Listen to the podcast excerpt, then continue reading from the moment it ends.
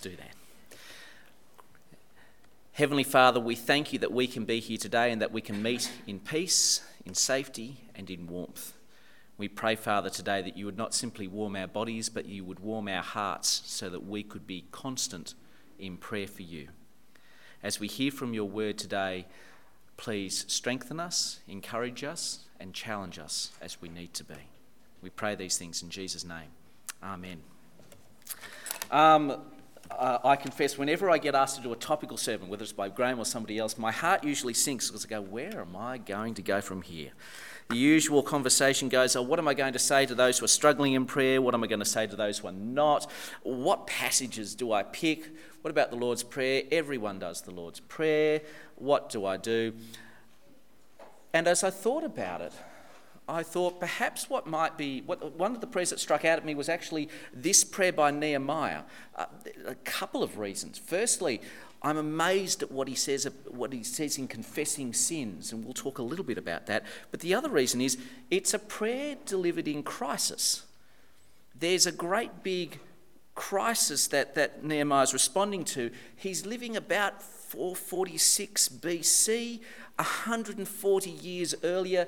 Nebuchadnezzar had come into Israel, defeated it comprehensively, and had exiled the entire population, basically, forcibly removed them from their homeland and uh, made them walk or ride about 2,100 kilometres over to the capital city, um, Babylon and then over time, uh, uh, oh, and the only Israelites left behind were the very poor and the very weak.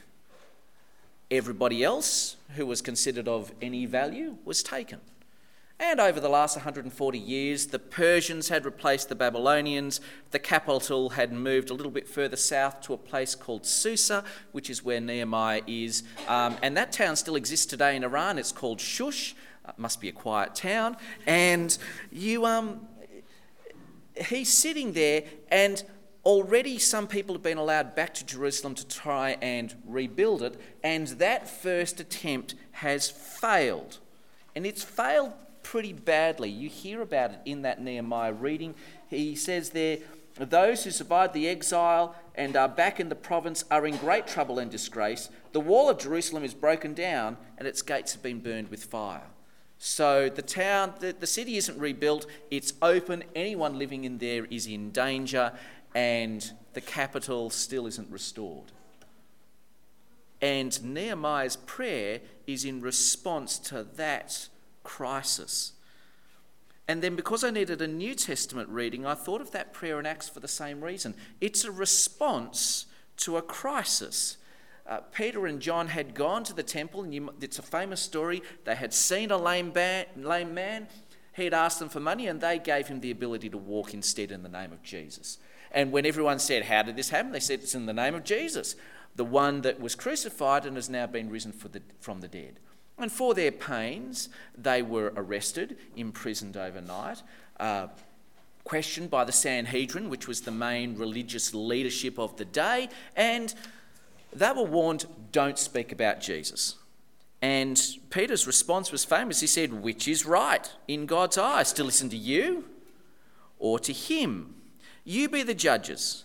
As for us, we cannot help speaking about what we have seen and heard.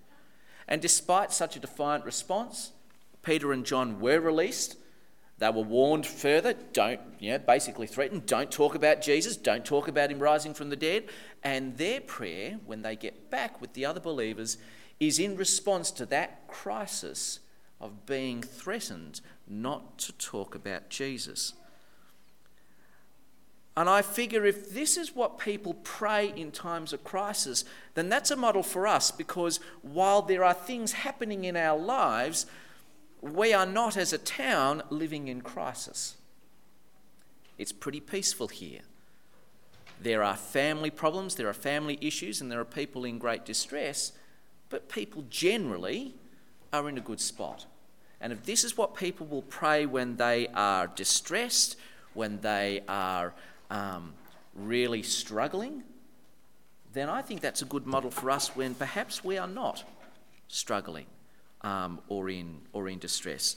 And as I looked at those prayers, I thought there's some things here that are just worth us, worth highlighting and just worth us thinking about as we consider prayer. As we look at them, can I just say one thing? It doesn't have to be complicated. The Lord's Prayer, which is what Jesus taught us to pray, isn't complicated. But the Lord's Prayer does, I think, follow um, a lot of the things that are said in these other prayers here as well. And in the end, I guess it just encourages us to be thoughtful and some things to think about. So, what, what can these prayers show us? I'm intrigued. In both cases, they start with God. Uh, they don't start with the shopping list. It's not, Dear God, please help us, um, or Dear God, uh, I'm really in trouble. Now, that's not a bad prayer to pray, but I'm really intrigued they don't go that way. They start with God. They start saying, God, you are this. Thank you for this. Um, not only that, it's surprisingly thoughtful. Each one of them start reflecting on a characteristic of God that they will rely on when they finally get to asking God for something. So in the prayer in Nehemiah, uh, it looks very flowery, but actually it's, it's reflecting on something that, that Nehemiah needs because he starts off by saying, a God, O Lord, the God of heaven, the great and awesome God, who keeps his covenant of love with those who love him and obey his commands. Later on, when Nehemiah starts to ask for something, he is specifically relying on God as someone who keeps his promises. A covenant's just a, a formal promise. I wonder how often, when we start our prayers, we think about what characteristic of God we are actually relying on uh, as, we make our, as we make our prayers. Acts does the same thing. If you look in Acts, it starts off, the prayer starts off with Sovereign Lord, you made the heavens and the earth and the sea and everything in them. And for the next two verses, he talks about just how sovereign, how ruling, how powerful God is. By the time they get to asking for God for something, they are relying on God exercising his sovereignty.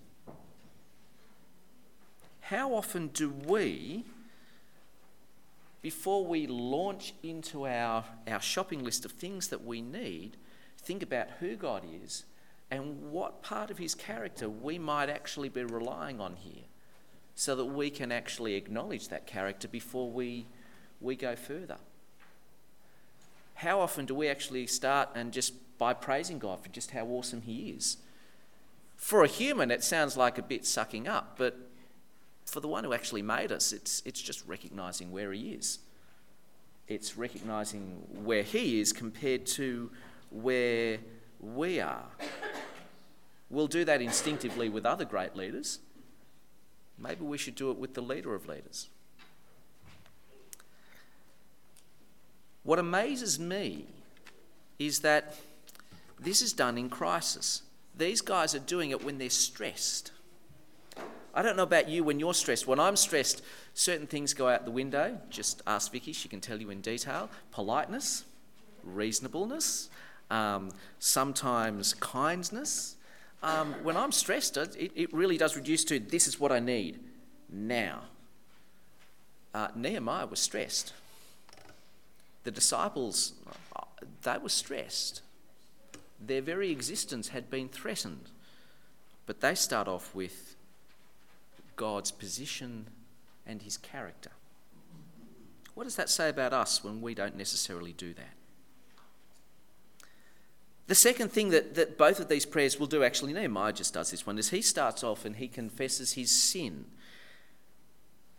Before he asks for help, he deals with the key thing that's in the way from him receiving help from God his sin and his people's sin. I'm impressed with the way he deals with his own sin. There's no attempt to deflect or deny or diminish one of the great things I have as I work with kids, I work in a school uh, with primary kids, is um, they show us how we really are. They haven't learned how to filter themselves yet. Um, so, um, you know, when you ask a kid, why did you do that? When they really shouldn't have. Because I want to. Why did you hit him? Because he upset me. Um, why didn't you do that? I didn't want to. Thank you. Well, we all have those moments, and really that's the same for us as adults too. We just learn not to say that. Um, but Nehemiah doesn't turn around and say, That wasn't me, that was, that was him. Nehemiah doesn't say, But I was just. That's a classic line from kids. I was just. And that word just is meant to say it really isn't that bad. It's this big. He doesn't do any of that. He's honest about it and he says, I have acted wickedly, my family has acted wickedly. We have not followed God's law. That's impressive, I think, particularly in this day and age. But what is amazing is that he confesses Israel's sins. When he admitted that the Israelites have acted very wickedly towards God and have not obeyed the commands, decrees, and laws that God gave to Moses, he was referring to the offence that led up to the exile of the Israelites from their homeland. Those events occurred over centuries, and indeed the exile had occurred 140 years earlier. How can Nehemiah be in any way responsible for what happened there? He wasn't even born. His parents probably weren't even born.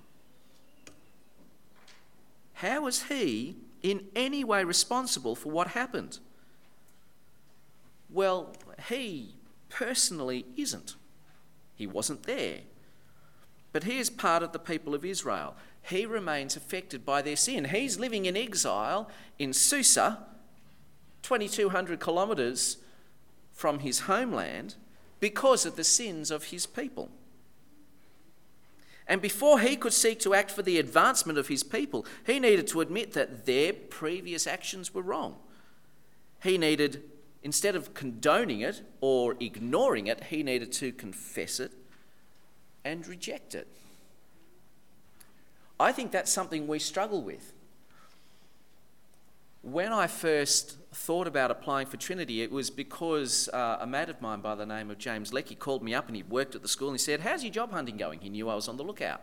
And so I, I gave him the story and he said, Well, we've got this job going. Um, I was going to talk to your colleague who was also looking for a job. Oh, well, I happen to be a primary school teacher as well as ordained. Can I apply? Absolutely. And then I, as we got talking, we talked about a famous unsavoury incident that had occurred at, at, Trinity that was, was known, it had hit the papers. I think someone even wrote a play about it. It was pretty nasty. Um, and I said, you know, what about that? And he said, well, I can't defend that. I, I, I can't defend the indefensible. And I liked that. Here was someone who had worked at the school for 20 years, who may or may not have known uh, the people involved, who was certainly aware of how it had affected the school's reputation. He said, I can't defend that. He was part of the school, he could see how it affected him, and he didn't say, That wasn't me. He didn't say, um, Oh, we don't talk about that. It wasn't a don't talk about the war kind of situation. He just said, I can't defend that. And that answered the question. Not only that, he pointed out that no staff member tried to defend that. When we're part of a group, we're affected by the previous decisions of the group. Even if we weren't there, we weren't part of the decision, we're affected by it. And sometimes we as a group have to take responsibility for what happened to a decision that we didn't make. My uncle is part of an Anglican church that is not part of the Sydney Diocese.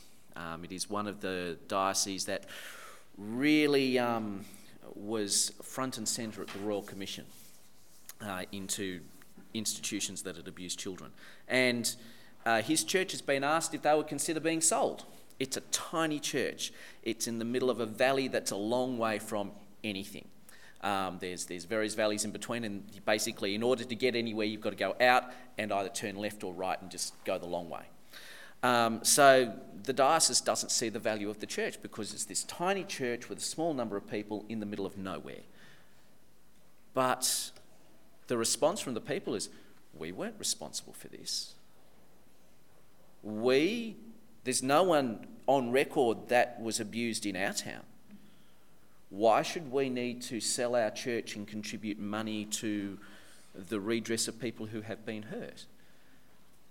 And the reality is that while I think they will find ways around it so that the church doesn't need to be sold as such, they will pay money. And the reason they will pay money is because they are part of a diocese where sin occurred. And finally, something's being done to um, provide redress for the people who have been so badly hurt. My uncle wasn't part of that. All of that occurred a long time before he moved into the area. The people who have lived there since the year dot weren't a part of that. There's no one on record as having been abused in their town or in that church. But they are part of the Anglican church in that diocese and they will contribute. And I think this prayer challenges us that we are part of various groups and we share not just the successes but also the failures of that group. One of my colleagues is a huge fan of the Eels. Um, at the moment, she's being really honest about it. We're not doing very well at the moment, she says. I'm curious by her language. We're not doing very well. She doesn't play, she's never going to play. It's just never going to happen. But she's, um, she's part of the Parramatta Eels and she shares in their successes. Believe me, she shares in their successes. And she shares in their failures. I wonder if it also challenges us on a slight tangent at the moment if, with the groups we are a part of, what we condone and what we don't speak up against is something we bear responsibility for as a result. Because by not speaking up against it, we, um, we allow the behaviour that is wrong to occur. And people do get hurt, and there is a call for redress later on. The other thing, another thing that's really interesting uh, with these prayers is they rely on God's character. So we talked about the fact that they acknowledged God's character at the beginning of the prayer, and now they're relying on it here. Nehemiah is relying on God's faithfulness to his promises. Um, the disciples in Acts are relying on God's sovereignty as they ask for what's, what's next. It's really worth our while thinking about God's character and thinking about why he might be or might not be willing to give us uh, what we ask for and what we, what we desire. And that really affects the things that we ask for. These guys only ask for what is appropriate. I'm intrigued by um, what, what is not asked for with both of these prayers. In Acts, Peter and John have just been threatened. I would think that they would ask for the threats to be removed and for those who are making these threats to be destroyed or be removed from the situation in some way. But the believers don't ask for that. They ask for the Lord to consider or take note of the threats and then ask for the ability to speak boldly and act boldly so that the good news about Jesus can spread. They've reflected on God's character. They've reflected on what is the greatest need for them to ask for. And it wasn't that the Sanhedrin be destroyed, though it was the Sanhedrin making threats. It was that the good news about Jesus may th- spread. So, since we've got this, this threat here, the thing they really need for God is you are sovereign. Please look after us. Please enable us to speak boldly. Because this news about Jesus needs to spread, and it needs to spread everywhere. You've got the same thing with Nehemiah. I think it would be lovely for Nehemiah and the rest of the, the people of Israel for, um, for them to throw off the chains of their overlord, the Persians, rebuild Jerusalem, and have prosperous independence again. That would be awesome. But Nehemiah doesn't ask for that. He simply asks for boldness and success, is because he's about to put himself at risk as he goes and asks for a favour for a king who is well known to be capricious. Uh, this king, Artaxerxes, that, that you, you hear about if you read uh, Nehemiah 2, um, he was famous. He, he did a campaign where he had trouble crossing a river. The bridge that he built over it collapsed, so he arranged for someone to um, uh, turn up with a whip and whip the river. Um, he was that kind of mad, foolish, weird king because the, the river had clearly done the wrong thing in not allowing him to have a bridge over it. Um, so this, this, this wasn't a, a sensible king, right? But rather than asking for the king's removal, rather than asking for the king to be suppressed, he asked for boldness and success as he put himself at risk. When we ask for stuff, do we think about what's needed, what's appropriate, or do we just launch into our shopping list? When we ask for stuff, do we consider what God's plan might be in this situation as we read God's word, another one of those constants, and consider God's character? Or do we just go, I'm stressed and I need this?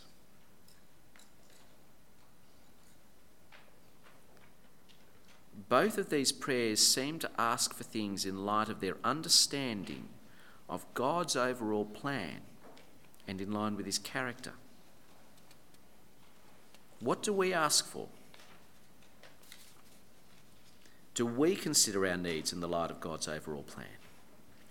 I was incredibly impressed by a prayer by the senior minister down at Fairy Meadow Anglican. If you have to go church shopping down in Wollongong, you've got to put Fairy Meadow on your list and you've got to put Roger Fitzharding on your list because that chair, there's great leadership down there at the moment.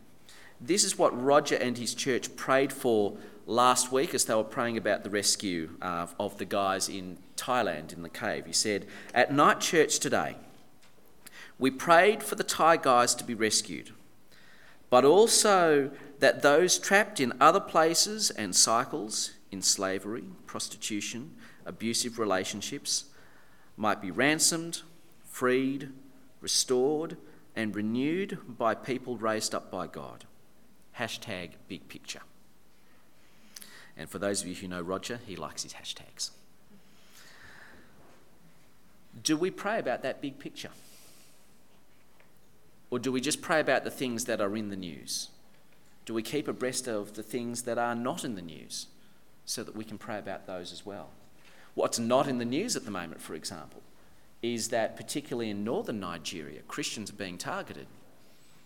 They're being targeted by a number of different groups because they're Christian. And about 1,800 Christians have been killed in the last couple of years because they're Christian. That's not making the news over here. Are we aware of the continuing issues of rain in southern Africa? Do we pray about that? Do we even pray about the big picture for what is needed here in Robertson? You know, we've got about 1,800 people in town, about double that in the surrounding area. Um, far as I can work out, about 5% have come to Christ. Far as I can work out. Bear in mind that I'm, I'm not full time here. Do we think and pray about that big picture as we pray? because these guys did, even in crisis, they prayed about the big picture. Finally, Nehemiah, finally, they were persistent. Nehemiah prayed night and day. We don't hear about the disciples in Acts praying night and day, but we know the parable of the persistent widow, um, where the widow keeps asking for justice from an unjust judge until finally he's so frustrated, he says, Right, I'll give you your justice. And that parable was told by Jesus so that we would be persistent in our prayers. I can't tell you enough the value of that persistency. My, my sister prayed for me for nine months before I became a Christian. She was pretty constant about it. I didn't know about it at the time. Wisely, she kept her mouth shut about that um, because I don't think I would have responded well at the time. But that was nine months of pretty constant praying. So, what are we left with? We're left with the encouragement to acknowledge God and His character, to confess our sin and, and deal with that barrier before God, to consider God's character as we pray, so that we can ask for what is appropriate for and consider in the light of that big picture, and we're encouraged to be persistent. And on that note, let me pray.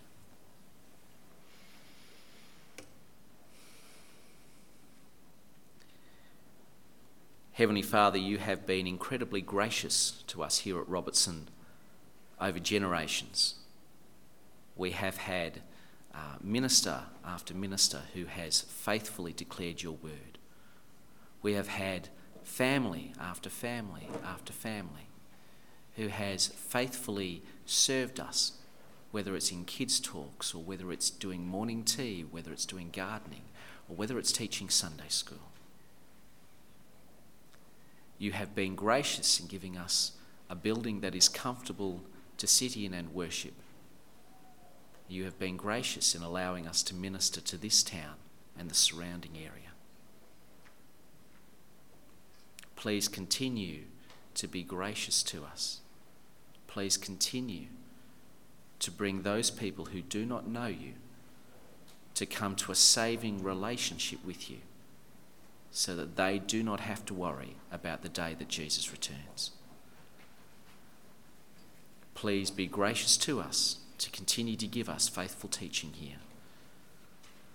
Please be gracious to us as we pray with simple words and faltering steps, knowing that for many of us it's a challenge. Please be gracious to us as we seek to pray and live according to your way. We pray these things in Jesus' name. Amen.